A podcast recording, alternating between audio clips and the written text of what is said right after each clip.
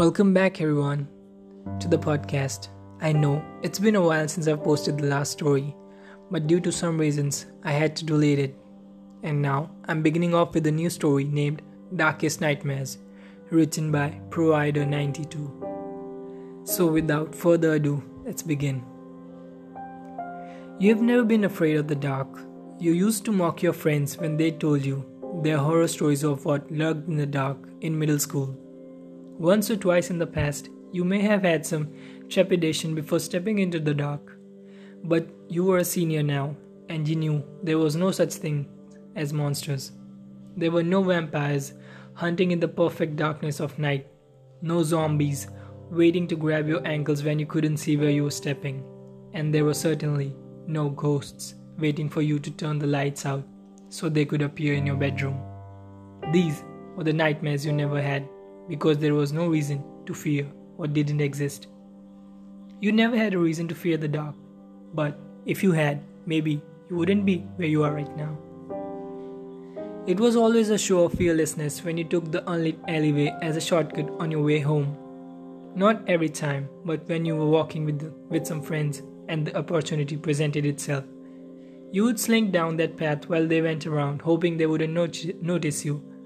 You were gone, You'd wait until they were just about to the other end of the alleyway and you'd leap out and give them a scare.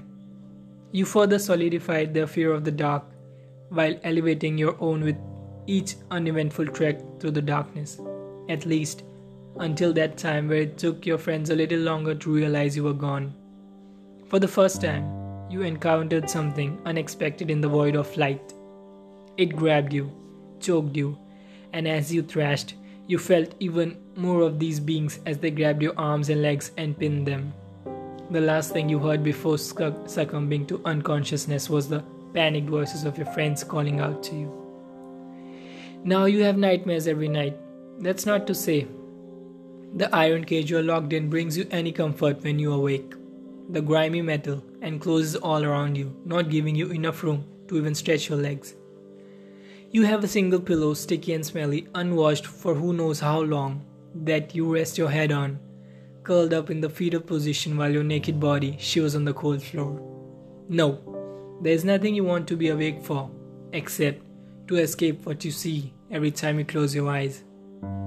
When you are lucky, you're still just in that cage. At least, time passes quicker that way. But more often, you imagine the grotesque faces and shapes of the monsters that now hold you and what their plans might be. These nightmares have become deeply ingrained into your mind, and the idea of monsters no longer seems so laughable to you.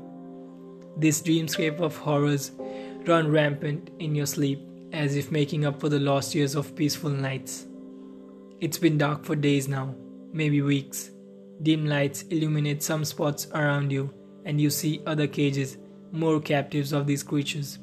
But no one makes a sound for fear of attracting too much attention from their captors. Food comes scarcely, a putrid gruel just edible enough to keep you alive. You eat it, praying that salvation may come, but this routine continues day after day, weaning you from your hopes and prayers. But one day, the routine stops. You hear something unfamiliar across the room.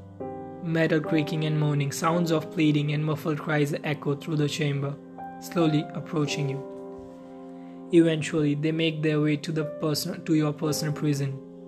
The cage door creaks as it opens, but you merely weep quietly as your hands are tied and a gag fills your mouth, knowing that nothing you can say will sway this creature. It pushes you into a line with the other victims, and slowly you march along until the line approaches a single heavy door.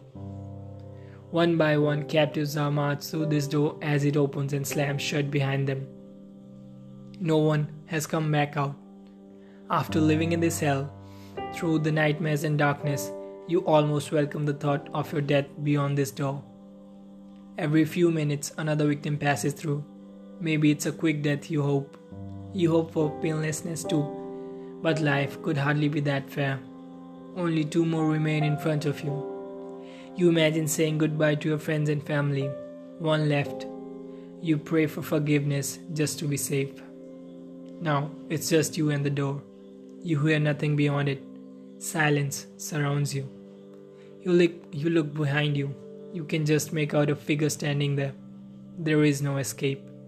You accept death and prepare yourself. The door opens and a hand grabs you to pull you inside. You hear the door slam shut behind you. The same hand pulls you forward by the wrist a few more steps. It is unmistakably human. It lets go, and after just a moment's wait, a bright light blinds you. It seems brighter than any light you have ever seen before. You turn about and try to find the source, but suddenly that never ending silence was broken by the murmuring of voices. You stop moving and hope for your vision to return as quickly as possible. Gradually, you begin to make out faces, people. They stare at you in near darkness from slightly below. You finally find the source of the light above you, and you realize you're on a stage. Your mind races to explain what's happening, but as you look over the face of the crowd in front of you, there's one you recognize a teacher of yours, Mrs. Mr. Carmen. You're in his psychic class right now, and you can tell by the shocked look on his face that he recognizes you. You try to call out, to beg for help, but the gag ensures only muffled nonsense comes out. You only get to plead for a few seconds before a voice booms over an intercom. This is the last one for tonight, people, so lay down what you've got now Bidding starts at 10,000.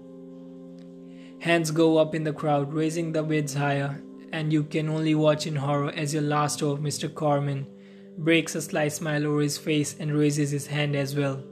You were right, about monsters at least. They don't exist. But as you look at the sadistic faces filling the crowd in front of you, you understand that there are far more sinister things hiding in the dark, and that your nightmares are just beginning. Thank you all for tuning in for this podcast. And thank you for supporting me. Until we meet next time, take care.